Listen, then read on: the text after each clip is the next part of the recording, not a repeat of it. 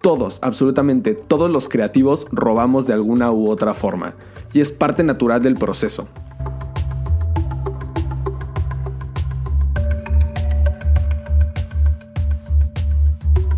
Hola, yo soy Ricardo y esto es Diseño Dinero. En este minisodio quiero hablar de cómo conseguir más y mejores proyectos como diseñador. Siempre que comenzamos a hablar de los negocios en las áreas creativas, más particularmente en el diseño, en cualquiera de sus áreas, una de las dudas más frecuentes siempre es cómo consigo más clientes. Y me he dado cuenta que la respuesta es relativamente sencilla. No hay realmente una manera especial ni existe una estrategia oculta para tener mejores clientes. Todo se resume a acciones simples que casi todos los diseñadores ya hacen, y si no, deberían. Pero más que esas simples acciones, creo que lo que diferencia a los que obtienen mejores resultados de los otros son pequeñas modificaciones a lo que se hace normalmente. Entonces, hoy quiero hablarles aquí de una especie de guía con algunos tips and tricks para poder conseguir más y mejores proyectos de diseño. Como punto principal, que hasta me parece obvio mencionar, eh, hay que tener un portafolio. Un espacio donde muestres tu trabajo y tu experiencia y en donde puedas hablar de tus proyectos y tus casos de éxito. Si es la primera vez que armas tu portafolio, te recomiendo dos cosas. Primero, hazlo en Behance. Esta es una de las plataformas más importantes de diseño a nivel global, si no es que la más importante, y en ella se encuentran todos los creativos más chingones del mundo. Además, es sencillo compartir el link y es muy sencillo de administrar. Además, si estás buscando trabajo en una agencia o estudio, es mucho más cómodo para los reclutadores recibir una liga de tu perfil de Behance que un PDF pesado que tienen que descargar y abrir y tal. Honestamente, si no es un link, yo no abro el portafolio y paso al siguiente candidato. Mi segunda recomendación para tu portafolio si vas comenzando es que robes. Ay no, suena mal, pero hay dos maneras de robar, una buena y una mala. La mala es obviamente copiar literalmente el trabajo de alguien más y ponerlo en tu portafolio. Esto obviamente es reprobable y no debes hacerlo jamás. La buena forma de robar es copiar de varias fuentes, nutrirte de varias fuentes y hacer cosas con esa inspiración, pero a tu manera. Todos, absolutamente todos los creativos robamos de alguna u otra forma y es parte natural del proceso. Literal hay un libro que se llama Roba como un artista de Austin Kleon, que si no lo has leído te lo recomiendo muchísimo.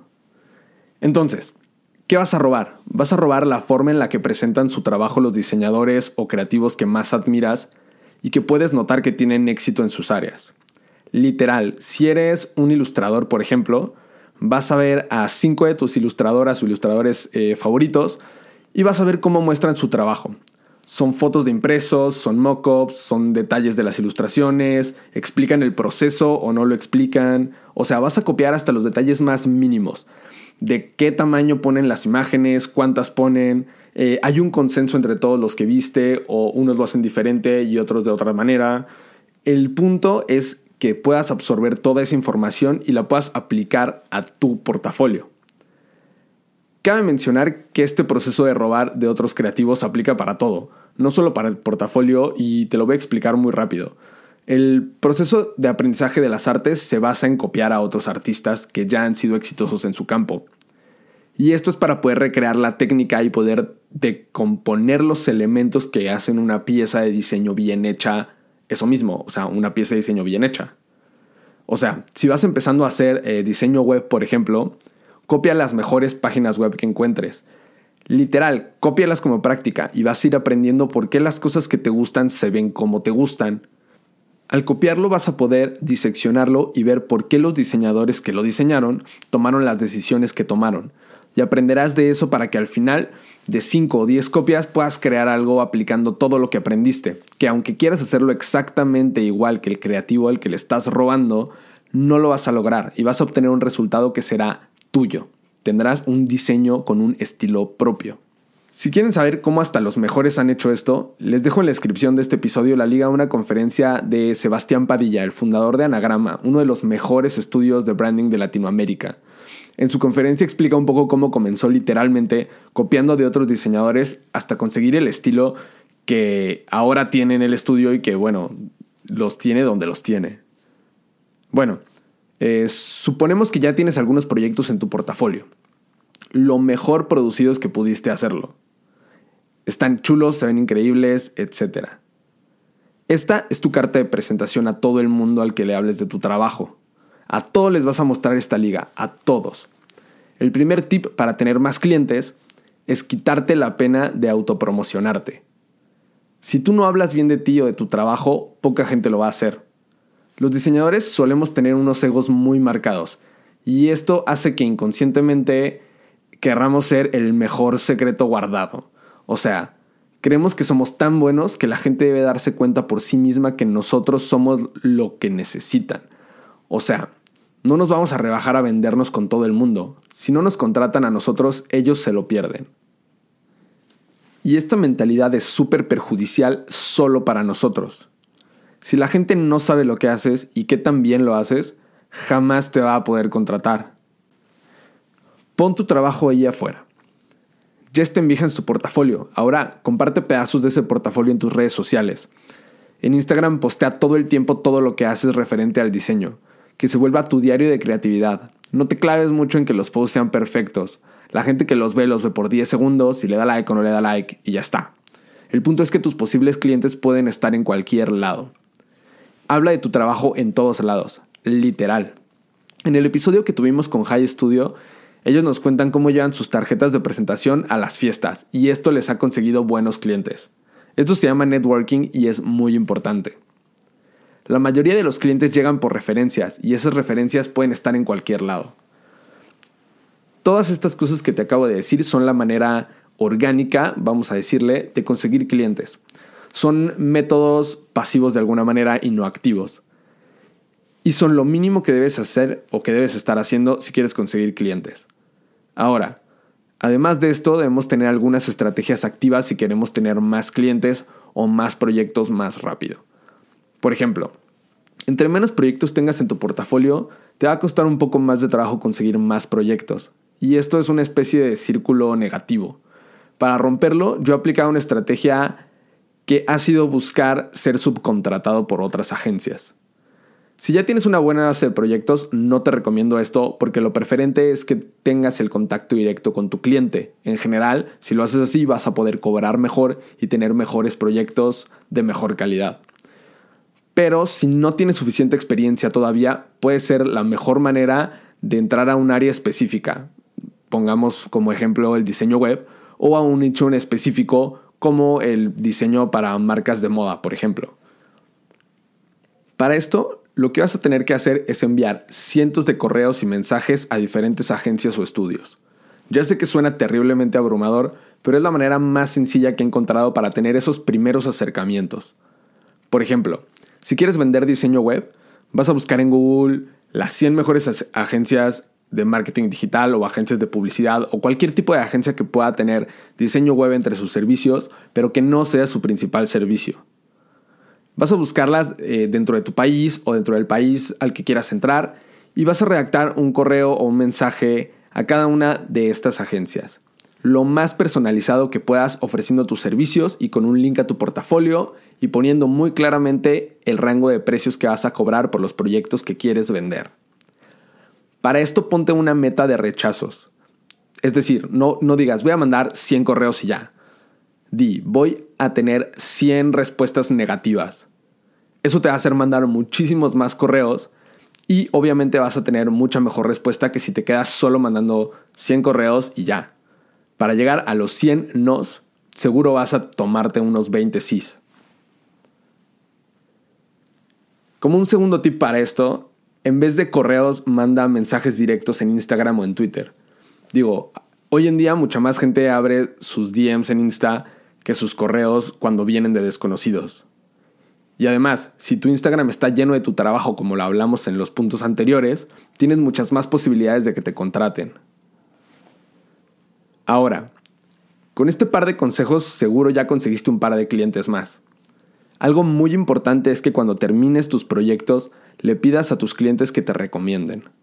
Si terminaste bien el proyecto, la mayoría de los clientes van a estar felices de recomendarte, pero no es algo que tengan en su mente 24/7, entonces tienes que recordárselo. A la semana o algo así de terminar el proyecto, dales una llamada y diles algo como, hey, me preguntaba si conoces a alguien en tu ramo que pueda necesitar el tipo de proyecto que hicimos para ti. Estamos creciendo como agencia, el proyecto que hicimos contigo nos salió increíble y nos encantaría tener otros clientes como tú. Cualquier oportunidad que creas que haya, eh, me encantaría que nos conectaras. No sé, algo así. Y la mayoría de tus clientes van a estar felices de hacerlo. Y esto te puede ganar un par más de clientes chingones. Obvio, si fue tu cliente un cliente terrible, o si el proyecto salió muy mal, o cobraste muy barato, pues a ese cliente no le pidas recomendaciones porque probablemente te va a recomendar con un cliente similar. Intenta hacer esto con los mejores clientes que hayas tenido. Y bueno, para que esto no sea eterno, voy a cerrar con 5 tips más pequeños pero igual de útiles para tener clientes.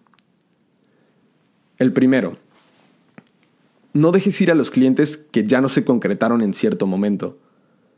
Si has hablado con un posible cliente y deja de contestarte o no cierran el proyecto, ponte un recordatorio en tu calendario para mandarle un mensaje un mes después. Escríbele para ver qué pasó con ese proyecto, si todavía no lo concreta, si puedes ayudarlo en algo más. Ese pequeño seguimiento puede salvar a este cliente que pensabas que estaba olvidado e incluso traer un proyecto más grande que el que había eh, quedado en el olvido. Como punto número dos, también asegúrate de hablar con confianza con tus posibles clientes. Recuerda que cuando perciben algo de duda de tu parte, la confianza se va perdiendo y la gente no compra nada si no confía en ti. Es muy importante que te expreses siempre con confianza delante de tus clientes. No importa si tienes algunas dudas internas, no las muestres en ese momento. Siempre que hables con un cliente, ten en tu mente que eres la mejor opción para ellos, que eres el diseñador más chingón de todos y que eres el que tiene el mejor costo-beneficio para ellos. Siempre repítete esas cosas. Como punto número 3, intenta especializarte en algo. Intenta segmentar tus servicios por tipo de servicio o por tipo de cliente. O sea, en vez de decir, soy un diseñador eh, gráfico que pues diseña cualquier tipo de gráficos, Dedícate full al diseño web o al interiorismo comercial si eres interiorista o al diseño de identidad y mejor aún si puedes cerrar un poco más el nicho y irte a algo muy específico como eh, diseño de identidad para la industria alimenticia o interiorismo comercial para hoteles o web de e-commerce para la industria de la moda, no sé. El punto es que siempre es mejor especializarte en algo y volverte el mejor en eso. Esto hará que tengas clientes mejor pagados y más grandes cada vez, en vez de tener muchos clientes pequeñitos. Como punto número 4, sé paciente. Como dicen, Roma no se construye en un día. Sé constante con estas tácticas y no dejes de hacerlas aunque no veas resultados a los dos días. Plántate una meta a mediano plazo y verás cómo comienzas a tener tracción con nuevos y mejores clientes.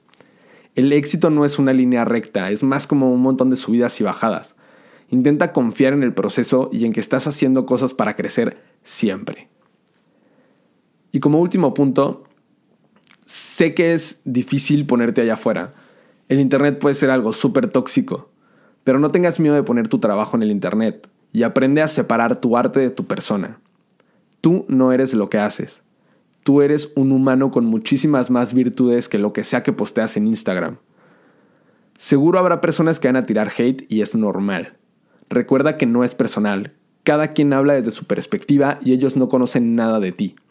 Repítelo mil veces. No es personal. Y te voy a dejar con un bonus que he escuchado últimamente y me ha resonado muchísimo. Stop selling, start serving. Que es algo así como deja de vender y empieza a servir. Cuando haces las cosas por el genuino bien del otro, generas mucha más confianza y con más confianza siempre vas a tener más clientes. Hasta aquí el minisodio de hoy. Recuerda suscribirte al podcast si encuentras este contenido útil y compártelo con más diseñadores. Es mi genuina intención ayudar a los más diseñadores que pueda a tener negocios más saludables y ganar más dinero haciendo las cosas que amo. Gracias y nos vemos la próxima semana.